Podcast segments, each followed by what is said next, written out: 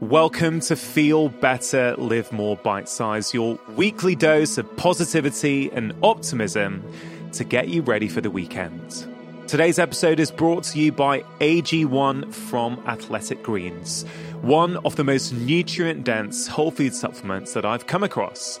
It contains vitamins, minerals, prebiotics, probiotics, digestive enzymes, and so much more, and I myself take it regularly. Go to athleticgreens.com forward slash live more to access a very special offer. They are giving my listeners five fantastic travel packs and one year supply of vitamin D free of charge with your first order. See all details at athleticgreens.com forward slash live more. Today's clip is from episode 129 of the podcast with the neuroscientist Dr. Lisa Mosconi. In this clip, Lisa explains how changes in the brain that cause dementia can actually begin in midlife. She also explains how what we do now can affect our brain health as we age, and she gives some great tips on how to look after our brains, both for now and for the future.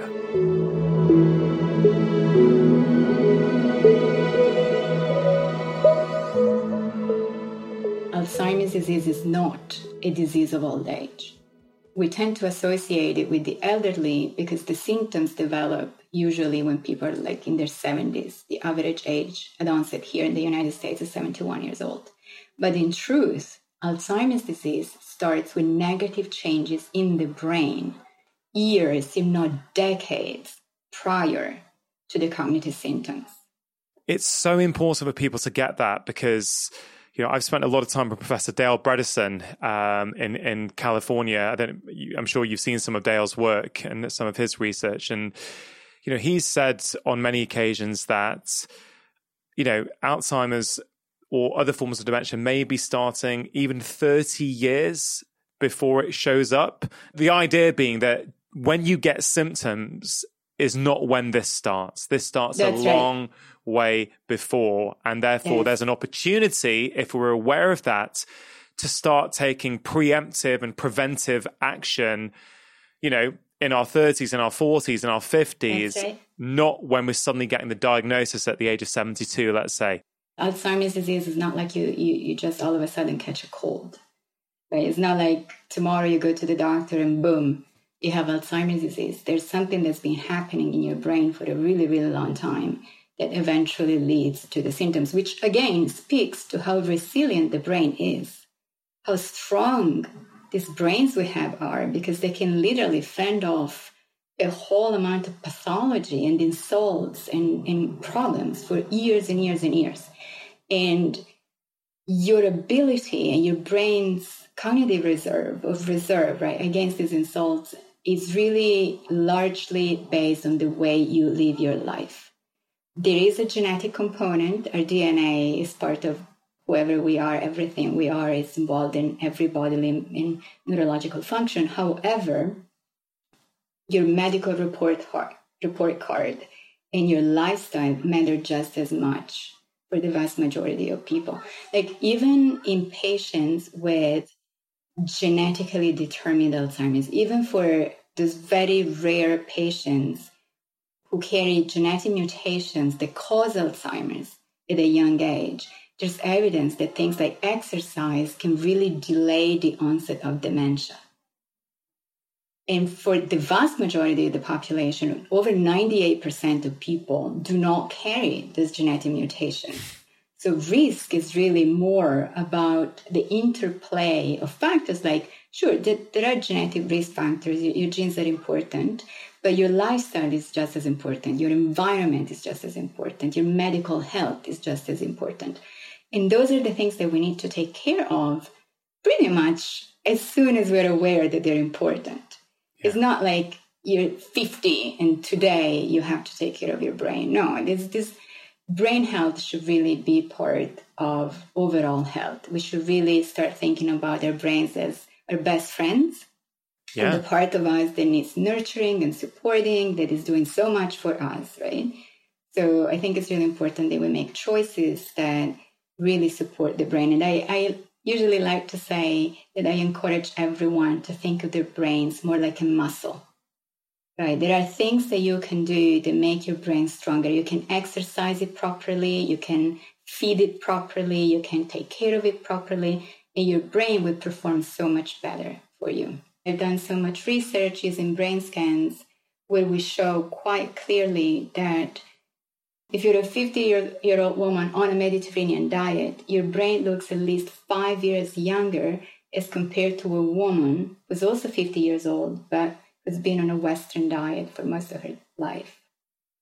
I mean, you can see them. You can see the brain scans. You can see the way the brain doesn't change when you follow a Mediterranean style diet and the way your brain literally shrinks at age 50 when, when you are on a Western style diet. You know, is there some general broad principles of what you're talking about when you say the Mediterranean diet? Yes.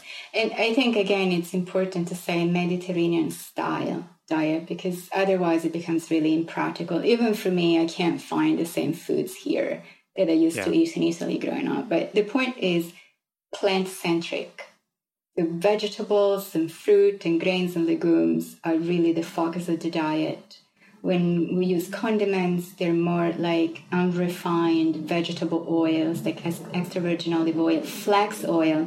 Flax oil is incredible for vegans also, fish is a big part of the Mediterranean diet, whereas meat and dairy products are considered more like a treat, like an, an occasional treat. It's a very flexible diet. It's a very reasonable yeah. diet. It's not, you know, it's, it's not in any way suggesting deprivation or food restriction, which I find very sensible as a scientist. We always talk about diversity in the diet as being real key to health yeah, and I think that the, the, the the diets which over and over again around the world, no matter how you sort of chop them up, that are associated with good health and longevity tend to be these diverse diets, minimally processed, a focus process, focus yeah. on whole foods, a focus on lots of different colors, right? It's these are the principles which I know you support as well, and yes, and, and this is sure. what the evidence certainly supports. Um, you talk about physical activity. We know that's a big problem, particularly with women. Certainly in the UK,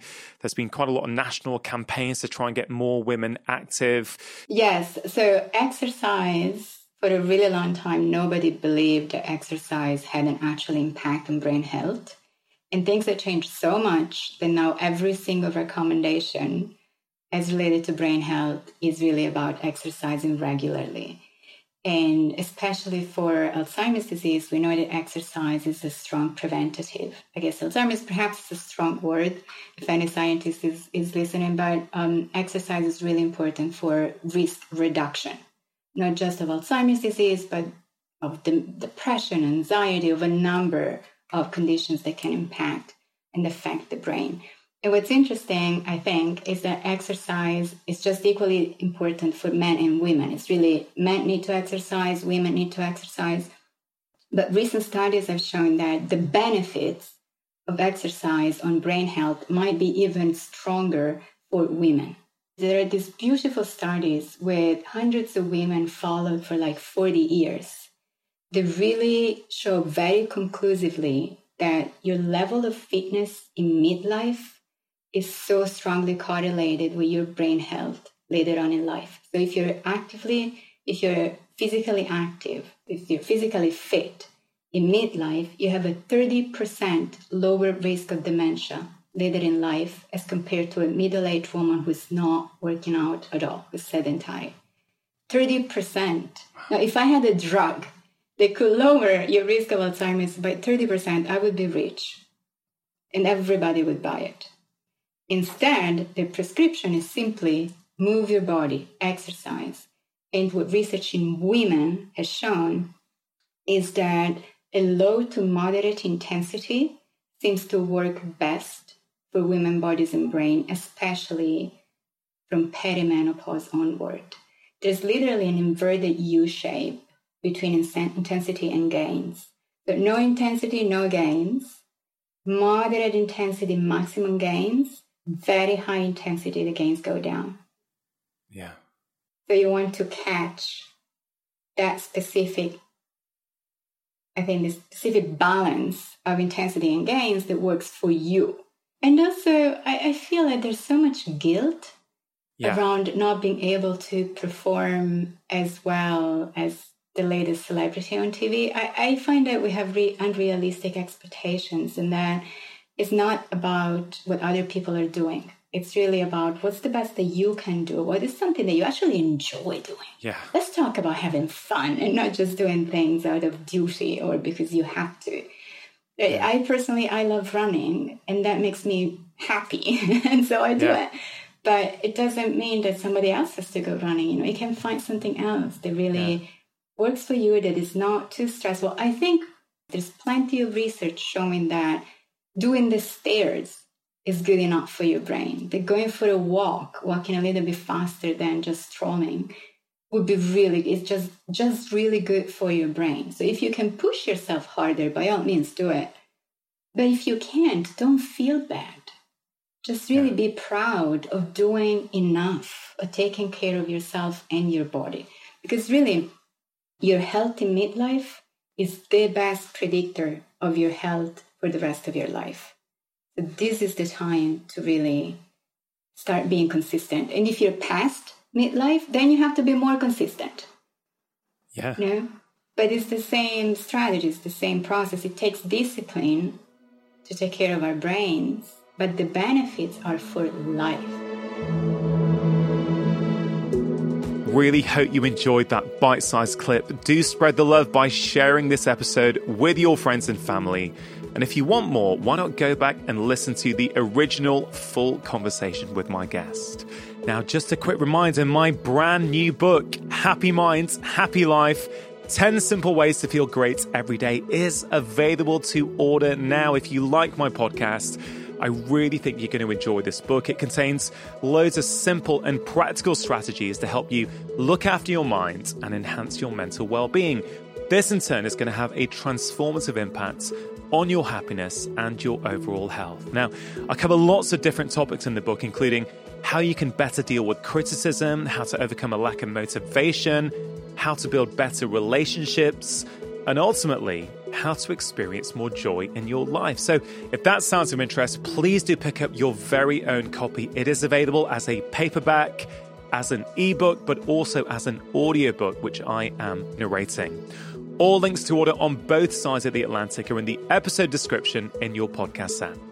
I hope you have a wonderful weekend. Make sure you have pressed subscribe, and I'll be back next week with my long form conversation on Wednesday and the latest episode of Bite Size next Friday.